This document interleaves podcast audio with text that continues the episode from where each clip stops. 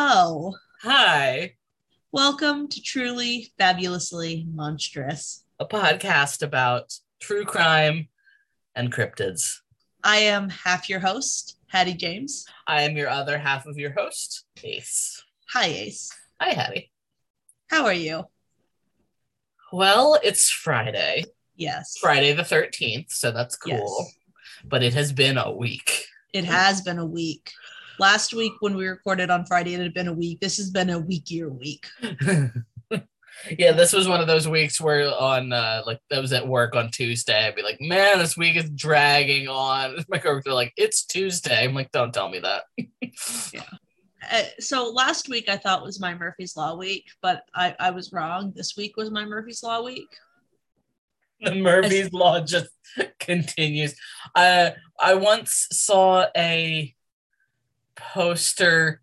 It was it wasn't just Murphy's Law. It was like Murphy's caveats or something, but there were like all these other things that went along with it. I don't know if that was just somebody being funny or but they were all like, "Oh, yeah. Oh, okay. Yeah, that's mhm, accurate."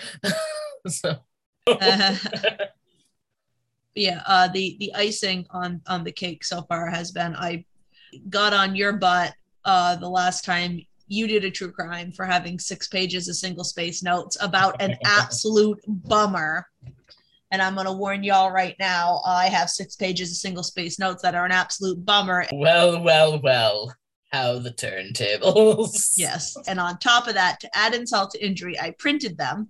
I put them on my table. And as I was telling you, Ace, um, I turned around and my child got cheese all over them. So luckily, I backed them up to my Google Docs. But I have to now read on a screen like this close to my face because I'm old. In case the, the listeners, you can't see what I'm doing. I'm holding the, the screen like six inches from my face. I think of fun things we can talk about. should we say fun things to talk about till afterwards? Because when I say this is going to be, I'm going to say like, I think I need to put the first ever actual trigger warning on this because I'm this goes into like rape and mutilation.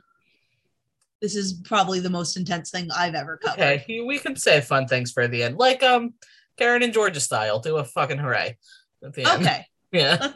All right. Should I just start? Yeah. Let's just let's Okay. let's do it. Let's get into it. I'm Um, going to let you know. So this is this is my disclaimer. This is a story I heard in the past, and I heard it as something like a fun haha story because I only had like two percent of the facts. So when I went into writing my notes, I started it as a oh, it's a bummer, but it's a fun haha. And so my notes, so my my notes seemed cheery like at the beginning because I Mhm. started my notes on I'm back on the bummer train. This time I'm taking you on the bummer tour. So I'm glad I'm not the only one who writes their notes like that. But I'm like, I'm gonna be funny in my notes. yes. Okay, so this is a cross New England train ride. So it's the, the bummer train goes, it starts in Quebec and it goes all the way down. We're going to follow the railroad. So let's start in Quebec because it's 1874. And in 1874, that is the start of the Central Vermont Railway. So we're going to take the Central Vermont Railway to a major railway hub, the city of St. Albans, Vermont, or at the time, the town of St. Albans, Vermont. 22 rail lines go through the city by 1874, and Worthington Curtis Smith, the president of CV Railway, and his family own half the railway and come from a very affluent family called the Smith family. So we're going to get off the bummer train here. This seems like a good place to start our story. so St. Albans, as well as being a huge railroad hub, is also very rural, and the main economic source next to the jobs the railway brings is agriculture. And for this reason, a lot of people did the same trek I just put in your brain at the beginning of this, and they start in Quebec and they meander their way to St. Albans and the surrounding towns and either settle down on their own farms or become kind of migrant farm workers. If people didn't come down from French Canada in order to work on farms, they usually took jobs at mills because this is a huge milling area. There's marble, there's uh, grain, there's textiles, there's there's a lot of mills as well. Because I know that when you were talking about the bummer, you went into like the the actual like region. Um, this area is across across the Missisquoi Valley and the Champlain Valley. And before it was taken over by white men, it was the Abenaki tribe. Uh, and then the white men came and were like, no, name it after a place in England, St. Albans, like the white men do. like the white men do. So uh, most of the French Canadian families uh, settled.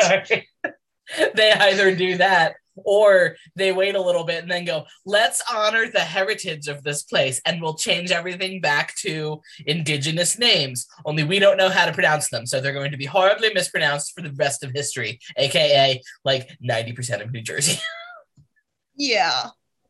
Yeah. As you go up the parkway, people are like, that's a town name. And I'm like, I'm pretty sure that is not how the Lenape people pronounce that, but you know, you're it's what's the from from Fresh Prince when he's like, oh, he's a little confused, but he got the spirit. Yeah. like, Um, okay. not sure if that's the case in the St. Albans area. Um, No, because they, were like, the- let's name it after England. I mean, they kept the river named Missisquoi, but then the lake's named Champlain, and that's after Samuel de Champlain. So Yeah. they kind of it seems like a little bit of a mix of the two. Yeah. But uh, yeah, so a lot of the French Canadian families uh, who settled on the hill, which is now conveniently, from all records I can find, called French Hill. And the families who lived on the hill would send their kids up the road, across the tracks, and down to number two schoolhouse for their education. Marietta Ball was the daughter of a widower named George Ball, and he was the butcher and a produce dealer in the St. Albans area. And in 1971, Marietta was studying the dressmaking trade. One of the sources I found says that around this time, she was almost accosted, like a man started chasing her home and she barely made it home in time. Uh, but she still, even despite that, decided I'm just going to walk around alone at night because without a chaperone, without an escort, because uh, that's what I do. And in night, around the same time, she was 17 years old, her father's health began failing. And whether it was because she needed a more stable income with the income of her father faltering, or because she decided dressmaking wasn't her thing, instead of becoming a dressmaker, she decided to become a school teacher. And in 1874 was working as the schoolmistress at number two schoolhouse. Okay. For the most part, Marietta was popular among her pupils and their families. Uh, there's a podcast that I, I listened to about this, and I, I read the transcript uh, called These Dark Mountains. And they called her energetic and young. Uh, and they said that at the time she was only 20. Uh, and the only problem she really had was a local French Canadian family named the Revoirs were angry at her because she had to punish one of their children. Didn't go into detail about what this punishment was or why the kid needed punishment. Uh, but for the most part, other than that, she was a well liked lady. So Marietta lived during the week at a boarding house owned by Mr. Abel, uh, but run by his wife, Mrs. Abel.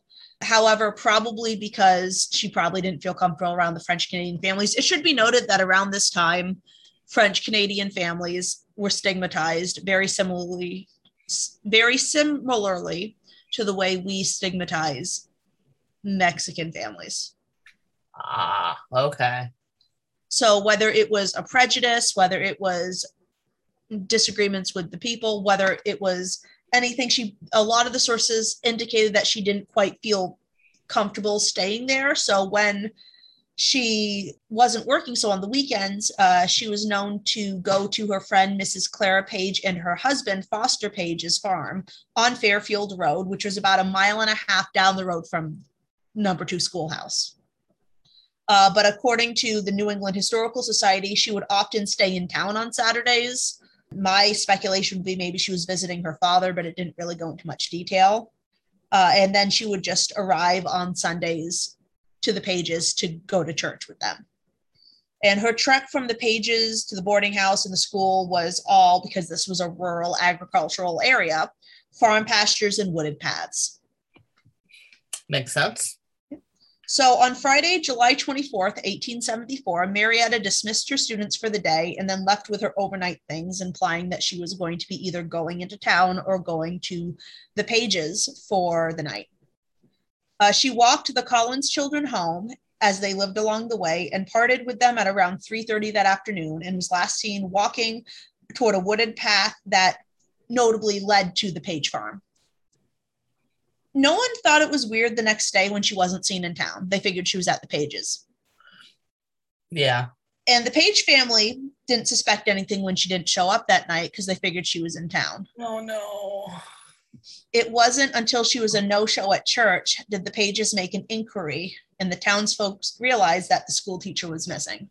That's like that's like in like the 90s when you're trying to sneak out as a kid that like you and your friends you're like we're going to sneak out i'm going to tell your parents that i'm at your house and you'll tell your parents that you're at my house and no one will suspect a thing Yeah. until like one of the parents calls the other parent it's like can i talk to my kid and they're like what are you talking about your kids at your house Yeah, except this is a little more morbid than that. yeah yeah it's just same vibes only uh, darker Yeah. So a search party was immediately formed and the search began. They started at the schoolhouse and they essentially traced the steps she was known to take. They're like, okay, so she would go this way if she goes if she was going to town. She would go this way if she was going to the pages. She would go this way if she was going to Mrs. Um, Abel's Mhm. boarding house. And it didn't take long for them to find her. oh no Her body was found in the woods along a path that led to the Page farm, not too far off from where the Collins children last saw her. It was said in the newspapers, and I quote, her head was mangled as if beaten with stones, and the evidence of outrage to her person was unmistakable. This is proper 1800 speak for she was raped and mutilated. Mm, i don't like it Yeah, and the only evidence that they could find, of course, it was 1874. What kind of evidence were they really going to find? DNA evidence? Ha! The, the only other thing they found was there was a homemade mask that was a little ways off of her body. So they figured the assailant wore a mask and it's got ripped off in the struggle. Um, Okay. so a $3,000 reward was offered to anyone who could identify the murderer. The first suspect was a man from Boston who was arrested shortly after for robbing a jewelry store in Richmond, which is a town about 40 miles away from St. Albans. However, they couldn't connect anything about him to the case. Uh, they also, at one point, suspected a local farmhand named Joseph LePage, who not only had a seedy reputation, but was also found to have scratches on his face. Um, so they arrested him to inquire him and interrogate him, but he wouldn't crack. And then his son gave him an alibi. So, due to lack of evidence and the fact that he had an alibi and a scratch on his face doesn't mean he killed someone, they, they let him go. It should be noted that this is an area that at this time, like this kind of crime was extremely rare. And around the same time, a man named Joseph Menard was mugged on his way from Holyoke, Massachusetts to his home in Canada and died in the area. So now the town's reeling from 2 Uh-oh. murders. oh no But obviously, the um, raped and mutilated school teacher is a little bit more, that Awful. one's gonna stick around in like the papers and stuff yeah. Yeah. So it, it was for this reason that the two detectives who were assigned the case do not ask me their names. One source said their names, but this source wasn't exactly reliable, so I didn't really use it.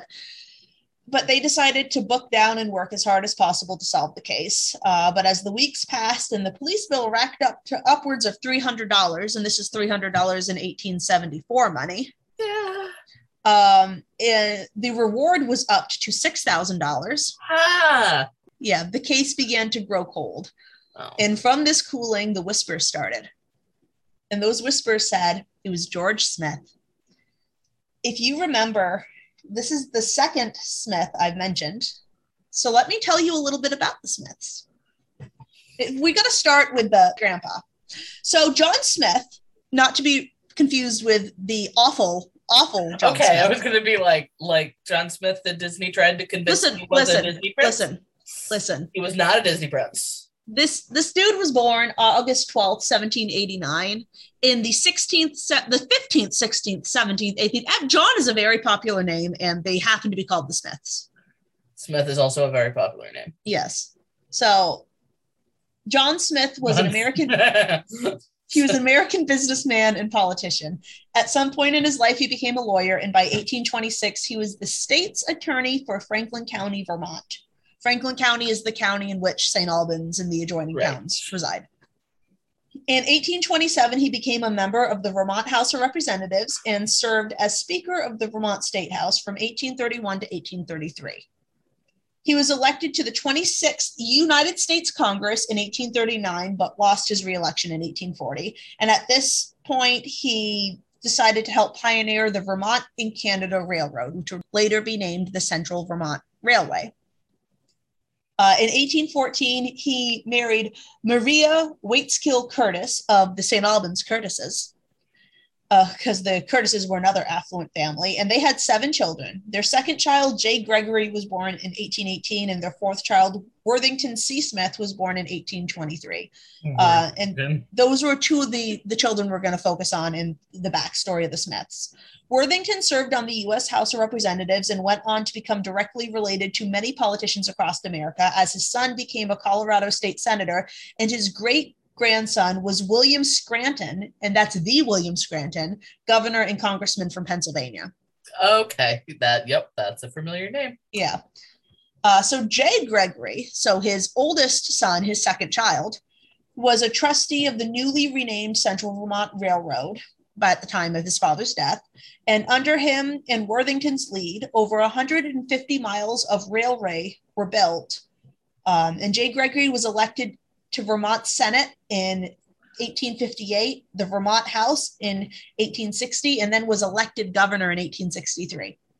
All right. this bad. is my this is my favorite part researching this. The northernmost point of the Civil War was uh, called the St. Albans Raid. It was when a bunch of Confederates decided to go up to Canada, come down, rob a bunch of banks, and then like go back up to Canada. It didn't work. It failed. Yeah, um, clearly it didn't work. yeah. Um, but his they decided on the way back up to Canada they were going to raid and pillage his house, his very big mansion with a very gaudy name. Uh, there were there were two mansions. I couldn't figure out which one was his and which one was his son's. But one of them was called Seven Acres. Oh, let's not go to that mansion. Let's go to the other mansion that yeah. has a better view. They were next door to each other. One was called Seven Acres, and the other was called The Towers. Oh my god. So whichever one belonged next door mansions. Ugh. Yeah. So which whichever one belonged to Jay Gregory, they decided that they were gonna go. And he was not home. His wife and his youngest children were. Okay. But his wife was Anne Eliza Brainerd, again of the St. Albans Brainerds, another affluent family. I'll get into her in a minute. She opened the front door with a pistol in her hand looked at these Confederates and they went, mm, mm, best not, and ran away. And here's the thing afterwards, when people interviewed her about this, the pistol was unloaded. I'm going to take a moment to say that from what I can tell, Anne Brainerd Smith was a badass. She was the daughter of Senator Lawrence Brainerd and the wife of, obviously, the wife of Jay Gregory Smith. Um, but she was also an author and a very well known author at the time. Okay. And when her father died, Jay Gregory, who was pioneering out west with his railroad, chartered a town and named it Brainerd, Minnesota, in honor of his wife. I will tell you the reason my face is doing this. Um, okay. Just the you said the name Brainerd. The you know on TikTok the guy that does all of the skits about all the states, like he yes. all the states. Yeah, his name is Brainerd. He, that's Ben Brainerd. I wonder if he's related to the. Oh no. Because that sounds like the, the sort of chaotic Florida energy that he just exudes with his every breath. Yeah. Just like, no, the, hey, fuck around and find out. This isn't I'm, loaded. You don't know that. yeah. Um, all right. So Jay Gregory had two sons that I could find. Edward Curtis Smith, who went on to become the governor in, of Vermont in 1898, following in daddy's footsteps. And his other son mm-hmm. was a man named George Smith. The family business. Yeah. So back to the crime.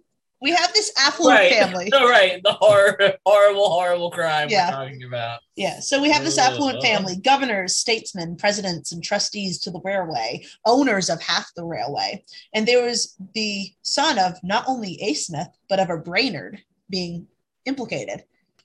I started writing these notes before I realized what was going on in the news. So I literally put to put imagine monoscope on this, imagine if a Cuomo was implicated in a heinous crime.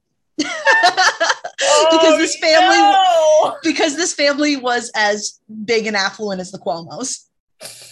Wah, wah, wah. Uh, and then I put, can you imagine? I actually wrote, Funnily enough, yes. yeah. Well, the Smiths didn't have to imagine because soon the whispers became rumors, became witnesses stepping forward. I saw George Smith frequently visiting Mrs. Abel's boarding house during the week. There was a dance at Bakersfield. That's another town, like next door, a couple towns over from St. Albans. There was a dance at Bakersfield, and George Smith showed up, insulted, and then threatened Marietta. I saw it with my own two eyes. I saw Well, I- Proctor with the devil. I saw a Coach rush past Fairfield Road at the time Marietta would have died. It was undoubtedly George Smith's coach. All right. So one of the detectives mentioned that they were, and I quote, certain George Smith was involved, end quote. I mean, an affluent, powerful, rich family certainly had the means to cover up for such a heinous crime. And especially since if the accusations proved correct, the family would have a lot to lose. Especially since one of the members was in politics, the other one was trying to get into politics, and then the uncle was in politics, and all the cousins were in politics. There was a lot riding on him not getting implicated in this heinous crime. So I should say that at this point, a year had passed. Yeah. And Okay. we're yeah. Were in July of 1875, and George Smith had enough of the rumors and he demanded a public hearing. Now, this apparently is sort of a town hall. He basically said, I'm holding a town hall. The public can come by. Police show up and bear witness. I want the witnesses to come forward. We're going to treat it like we're going to treat it like a crime scene. I want the witnesses to come forward and I want my people to come forward. And then at the end, you're going to make a decision whether you're going to arrest me or not. So the hearing commenced, and witness after witness came forward. And as the hearing continued, the case against George Smith fell apart. All of a sudden, the witness who said, Oh, yeah, he was at the, the dance at Bakersfield, another one came forward. He was not at that dance. He had never been to a dance in Bakersfield. I was at the dance, I didn't see him in Bakersfield. He never visited the boarding house. I've never, I never saw him at the boarding house. I, I was there all the time. He was never there. I was always at the board. I was always 24 7 365 No, I like- never closed my eyes it was probably it was house. probably another lodger at the boarding house. It was like I never saw him there.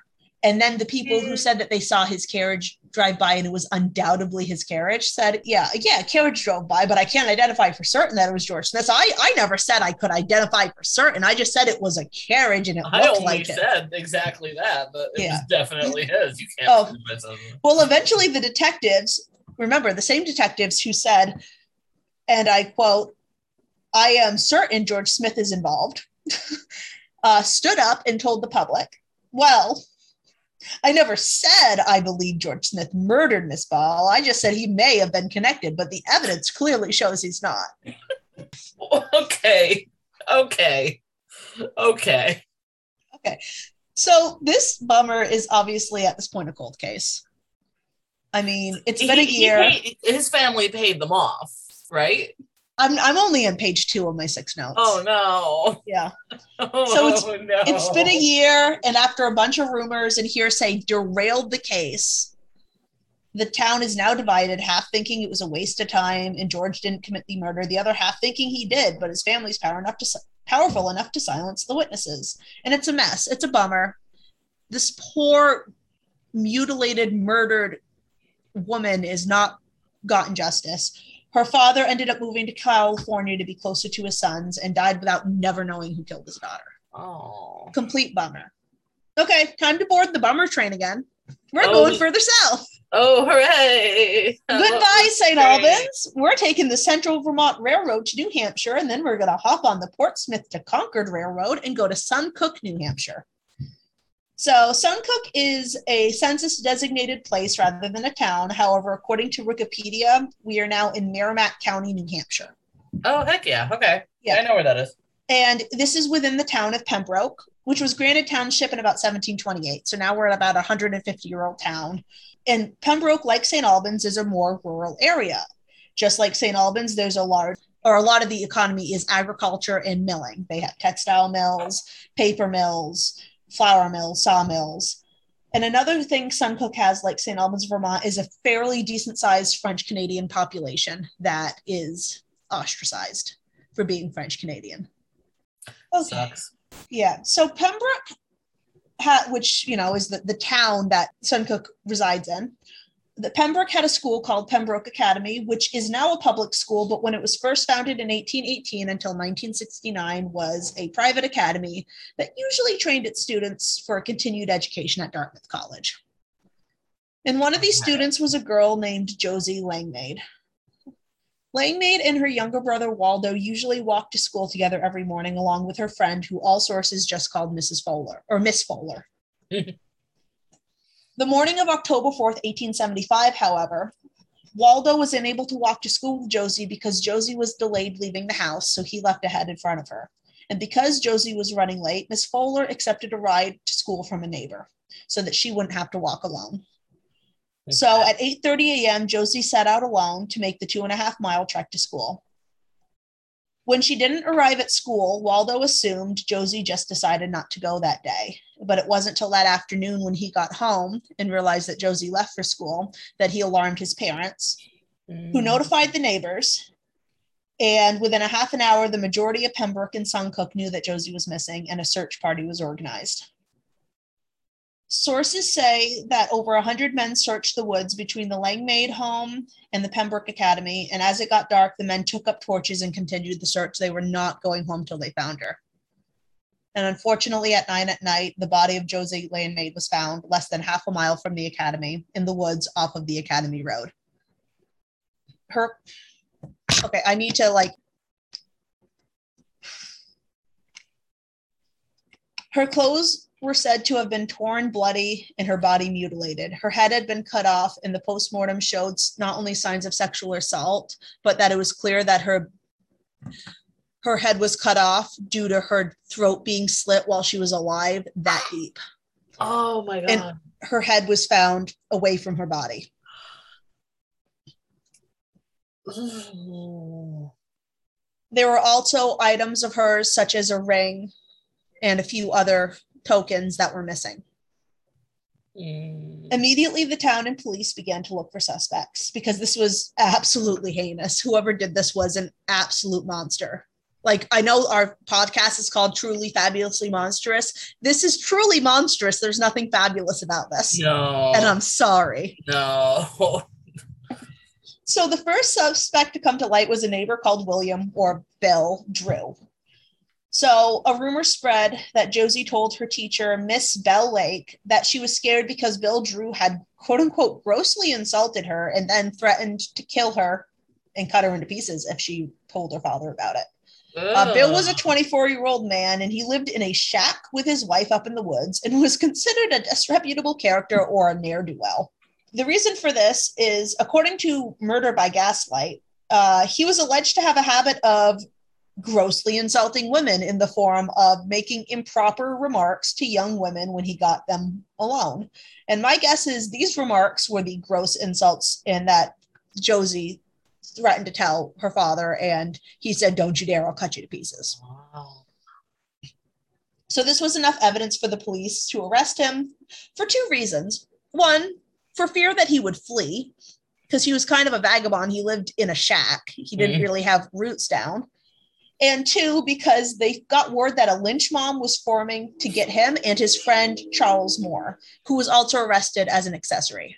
I don't like lynch mobs. Yeah, you're really not going to like it when you realize that Charles Moore was only arrested because he knew William Drew and he was a black man. I oh ah okay, don't like that. Yeah. Soon, however, do you remember how Marietta Bell, going back up to St. Albans, she would stayed at a boarding house Uh-huh. run by Mrs. Abel?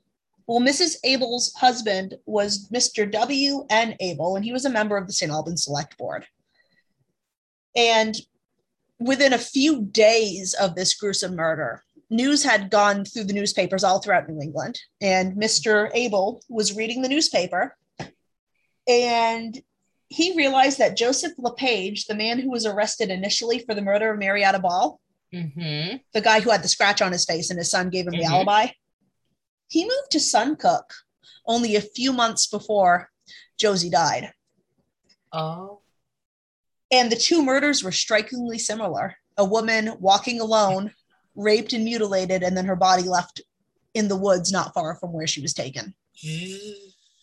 Oof. So he immediately wired the selectmen of Suncook with this information. And according to Murderpedia, Mr. Fowler, the father of Josie's friend, had hired LePage to help tender his threshing machine. And he kept asking questions about Miss Fowler, Josie's friend, including where she went to school and how she got there. And this is the thing Fowler's son, being quote unquote unsuspecting, but in my words, a fucking dumbass, took LePage outside and showed him the exact route his sister took to school with her friend Josie. Oh, So once Mr. dude. Yeah. Dude. So once Mr. Drew and his friend Mr. Moore's alibis were all cleared, they went after LePage. At his home, where he was residing with his wife and four of their five kids, they found a knife, a pair of bloody straight razors that were hidden on a shelf, and bloodstains on his jacket and vest. They also found a boot with with bloodstains on it, and the boot matched an impression they found on the face of Josie. Straight razors? Straight razors. That's so much worse than a knife. Oh my god, they're ah ah. Not only did he have straight razors are ooh. Yeah. Not only did Ah. he have no alibi, but he was in fact seen going in the direction of the murder that morning. So on October 13th, 1875, LePage was arrested. So, boy, howdy, settle down for this one. I'm about to tell you the story of this man. So, he was born Joseph Paget in 1838 in a settlement that was about 50 miles northwest of Montreal in Canada. His parents were French immigrants and very well respected in the area. And Joseph grew up on his parents' farm and resided there till he was about 20 and he got married. The only thing I could find about his wife is that she was three years older than him. Scandalous. Uh, so him and his wife had five children together, but by the time Paget was 25, he had a bad reputation. His reputation was for quote unquote abusing both his wife and his daughters, especially his eldest daughter. And according to Wikipedia, he hung around vile people. On October 12, 1867, Paget was in St. Alexandre, Quebec, when a woman, Mrs. George Founty, and her teenage daughter Minnie passed him. Paget was seen to have been following them, speaking obscenely to them, at which time Mrs. Founty turned around and essentially told him to mind his business before they got him arrested. And Mm. Paget stumbled, like stomped back to the post office and it basically said something along the lines of if the woman didn't have him hauled up, they would be sorry sometime. And then he left and he went down a field. People know that this field, when you get to the end of it, it immediately intersects where these two women were walking, or this this woman and, and her 16 year old daughter. Mhm. So the next morning, Mr. George Founty formed a search party when he realized that his wife and his daughter never returned from their errand. And they were found murdered, Minnie raped and mutilated under a brush of a, a brush pile off the main road. Paget was never suspected in the murders, but Founty always knew it was him. In 1871, Paget raped and nearly murdered his sister-in-law, Julianne Rose, so his wife's sister. He was actually arrested for this one, uh, but he escaped police custody and grabbed his wife and children and took them down to St. Albans, Vermont, where he went by the name of Joseph Parrish. In, 19, in 1872, he decided it was safe to move back to his former residence in Canada, but had to flee again only a month later after unsuccessfully attempting to lure a 14 year old girl into the woods. Mm. At which point he packed up his stuff, went back to St. Albans, and began going by Joseph LePage and worked various jobs as a farmhand and woodsman around the hill. So he attacked and killed the woman and her daughter because he was harassing them and th- she she told them to fuck off. I guess.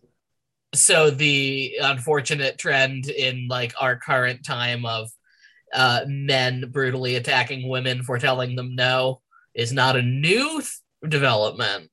Yeah. That's always been good to know. Yeah. So at this point, at this point, I should mention though, the French Canadian community was absolutely up in arms. They believed that LePage was only arrested for being French Canadian, especially since the press at this time had named him the French monster. Okay, that's There's plenty of monstrous things about him. The fact that he's French is not one of them. Yeah. Mm. It's awful. It was 1875. I'm at sorry, the name, the French monster. It sounds like an off-brand Sesame Street character. Oh, don't bring I Sesame know, I Street know. into I'm this. sorry. I'm just. Then it's an unfortunate name, and they could, they should could have done better. I'm just saying. Okay. So I, I'm going to reiterate that French Canadians at this time were treated very similarly to the way we treat Mexican immigrants. There was im- people trying to say that they weren't shouldn't be allowed in the country, going yada yada yada. You're stealing our jobs. Uh, they, I I grew, was a it- flat circle. so I grew grew up in New England, and I grew up within 50 miles of the French Canadian border. And I can tell you that this is still so ingrained that I grew up calling people from Quebec something that I'm not going to repeat that I didn't know was a slur until I got to college because it's so ingrained to be like that to people from French Canada, even to this day. I grew up in like the mid Atlantic area, like the like the Philadelphia area. Not that extreme, but yeah, very similar. Yeah. Like, oh look, no, of course, look at that person that can't drive. Well, of course, they can't drive. From- Look at there, you have a Yeah. License plate. Oh god, Yeah. coming in for the summer, and do they speak English? And I'm like, are really? We're still doing this? Really? So basically, they were saying that this was an abuse of power in which they were using a Frenchman as a scapegoat. And some of them even tried to fake alibis to get him out of it. Like that's how much Oh, they thought no. that he was being just targeted. They didn't Uh, pick up on the fact that he was like a literal, like pedophile monster. Well, he had never he, he was never even suspected in the the Founty crime. No Wow. one came forward, like no one even knew about that at this point. The only thing that people knew about was at the time of his arrest, his wife mentioned the rape of her sister, and they wired up and got the sister to come down for the trial. Ah. Um, so they saw it as an abuse of power in which they were using a French Canadian as a scapegoat, just as Moore was arrested earlier for being black. But regardless, okay, I can see their reasoning. yeah. Regardless, though, he was indicted for murder on October 28th, 1875. So we're talking like two weeks have passed. This was swift justice. They That indicted was- him. That's pretty quick. Yeah. Yeah. So when he was arrested, LePage's son rescinded the alibi he gave his father in St. Albans. And like I said, his wife came clean about the rape of her sister in 1871. So at this point, now he's being indicted. They're realizing that he is connected to Marietta Ball and that he has a history of raping women and trying to kill them. So at the trial, which began on January 4th, 1876, Julian Rouse, the that's uh, his wife's sister, testified to his previous crimes of raping and attempting to murder her. She also stated that at the time he wore a homemade mask, which she had ripped off his face. And this was important because her description of the mask was very similar to the mask found near Marietta Ball's body in St. Albans. Witnesses came out to, who claimed they saw him walking along the road the day of the murder of Josie carrying a club or an axe. Now remember, he's only being tried for Josie's murder, Mhm.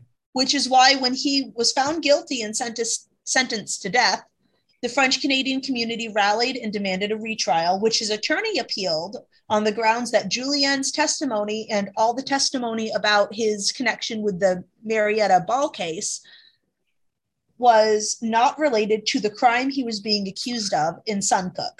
The prosecution probably Yeah. tried to argue that it's to show proof of character. Yeah, that's what I was gonna say. I see I see both sides of that argument. Like, yes, technically that is not what he's on trial for.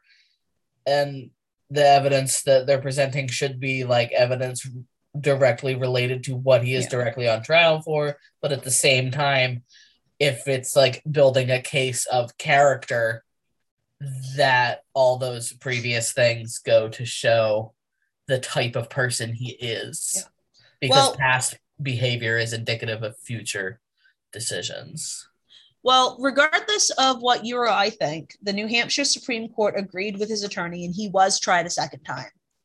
And they threw out all the evidence of Julianne Rouse. They threw out all the evidence of Marietta Ball. It was only the stuff related to his connection to Josie Langmaid's case. So, Okay. well, the second trial had no different of an outcome. Even without Julianne's testimony, even without the connection to the Marietta Ball case, he was found guilty of first degree murder of Josie Langmaid and sentenced to death. Okay. The day before he was set to be executed, LePage gave his confession to two different Catholic priests from the French community who convinced him to give his confession to the sec- secular authorities. He then confessed to the police, and I'm not I'm not going into the details about Please his don't. confession. No. But I will say that he did admit to raping and murdering both Marietta Ball and Josie Langmaid. And he stated that Langmaid was not his intended target. Her friend Miss Fowler was he said that he was waiting for Miss Fowler, but because remember when when Josie didn't show up to walk with her, she got a ride from a neighbor. Uh-huh. So when Josie came alone, he was so frustrated at the fact that his intended target was not there. He took it out on her and Aw. attacked her anyways. He also stated that he took a separate path, not the academy roads. So those who testified that they saw him that morning with a club or an axe walking down the road had to either have been mistaken or flat out lying. Mhm. Uh, then they showed him a map, and not only did he outline to the authorities exactly the path he took and where he committed the crime, but he also circled on the map exactly where the authorities could find the items of Josie Langmaid's that he stole, such as her ring and trinkets. When they Oh. went out to the woods to the exact spot on the map, they found them, which proved that he did, in fact, kill her. And the fact that he confessed to her case and Marietta Ball's case, he killed them. So the next day, on March 15th, 1867, Joseph LePage was hanged in Concord, New Hampshire. Witnesses to the execution say that he went with a what seemed like a calm mind and a clear conscience, having confessed his sins. And he dropped six feet, but he didn't die instantly. He died slowly, although seemingly peacefully, as he did not stir or twitch the whole time. And then it was after his execution that Mr. George Founty let Suncook authorities know of the rape and murder of his wife and daughter, which I had already detailed. And that's the story of Joseph LePage and his four plus victims. Oof. Oof. Yeah.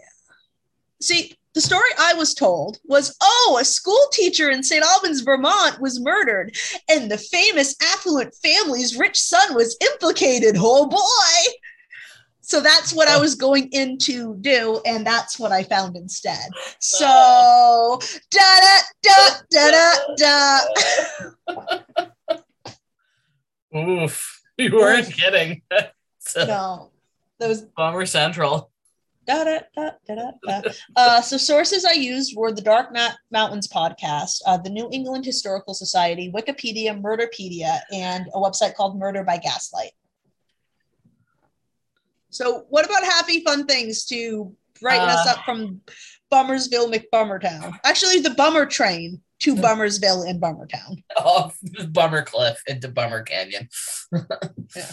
Um uh happy things. Um it's the weekend. I mean I work this weekend, but whatever. Um I'm trying to look up a horrifying fact to be like horrifying fact. I think I need to put the word skull there. uh horrifying fact. Um do you remember like in like 2012 on Tumblr there was the scandal of the person that was like buying human bones like through unethical sources?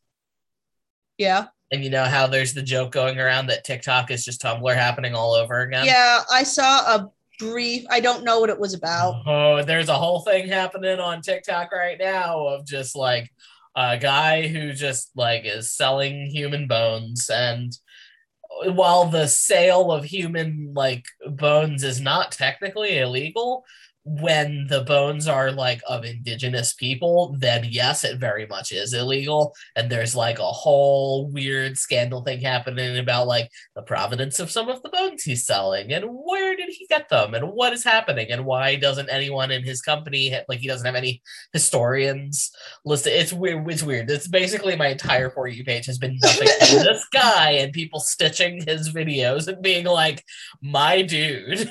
What are you doing? So um yeah, TikTok is just Tumblr 2.0. I can't wait for DashCon 2. let's let's see what we have instead of a ball pit this time.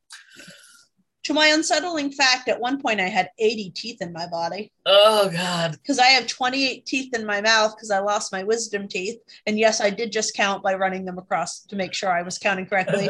and the average baby has every tooth that's ever going to be in their body in their mouth. So that means they have not only 32 adult teeth, but 20 baby teeth, which equals 52 teeth. So 52 plus 28 is 80. So at when my baby was fully formed in the womb, I had 80 teeth and freaking 500 bones. That's too many bones. You're being Too selfish with the amount of bones. Uh, they're gone now. I only have like what my my 200 and Your something. original bones. um going again, I don't want to be the person that's just like, I saw a thing on TikTok. Um, but I mean I, I sent you that that video where it's like stitch the reason the weird the the weird reason that you personally don't want to be pregnant and i sent you the one that's a person like that's too many bones. And i made all those bones and i don't get to keep them. My weird reason if i were to stitch 70 would be like i don't want to have that many teeth in a part of my body that's not my skull. Yeah i just don't want i just don't ever want to know that i have teeth in my womb. Unless i have like some kind of weird teratoma growing in there that i don't know about that there's already teeth in there and i can't do anything about it I thought you had like a teratoma was like a, a petrified miscarriage. No, I thought a teratoma is just like a growth in your body Oh. that's got like that's like you hear people be like, I had a I had a cyst removed and it had teeth and hair in it. Like it's just Oh. like a it's just like a growth Oh. that could like because it's got stem cells in it, so it can like start growing stuff. I thought that's what a teratoma was. Then what am I thinking of? I don't know, but now I'm gonna look it up to the internet. Yeah, teratoma is uh well okay, well first of all, apparently it's a landscaping company in France. Uh, I'm, I'm, I'm thinking. that's I'm, an unfortunate name for your landscaping company. I'm, um, thinking of a lithopedion, ah, okay, because which is a calcified fetus. Okay. have we have we successfully changed the subject enough? I don't know if that was a fucking hooray, but it sure has changed the subject. It sure has changed the subject, Ace. I'm not sure if that's if talking about teeth growing inside cancer is much of a and me mistaking that for a calcified miscarriage is any better, but it sure is different. it's different. Subject changed successfully. I'm fun at parties. Oh, okay. I'm kidding. I don't go to parties. Neither If do I I. did, I'd be middle of a fun at them now. pandemic. I I actually didn't go to going. parties before the pandemic. Are you kidding? Yeah, I'm actually going to a soiree on the. Hey, The- Yeah, well, uh, a friend, a, these? a bunch of my fully vaccinated friends who haven't seen me since I was very pregnant Ah, um, are going to be in town and want running a bed and breakfast, and we're doing a everyone come as a holiday we missed in Mhm. 2020 party. I have Um, been assigned Easter. are these the people that I also know that were also the were I was in your wedding party with them? Those people? Some of them. Some of them. Okay, I think I can figure out who. Um, I'm going as Easter, so I'm going to bring like a nice springy appetizer and mimosas. nice. I'm not going to drink the mimosas. yeah. I don't drink alcohol anymore, but Alcohol. alcohol. Anyway, where can people find us? Uh, if you have any questions, comments, concerns, sweet nothings, stories, beautiful Mhm. hellos, you can email us at trulyfabulouslymonstrous at gmail.com. You can also find us on Instagram at trulyfabulouslymonstrous. And you can find us on Twitter at tfabmonsterpod. Right. And Jordan, we're almost to the end of this season. Oh, that's right. We're doing season 10. We have one more week. and then we get to figure out what's going on for season three. Yeah. Um, so join us for our last cryptid of the season that's going to be told by me. yeah. Yeah. Spoopy. Spoopy. We'll be there and we hope you will too. Bye. Bye.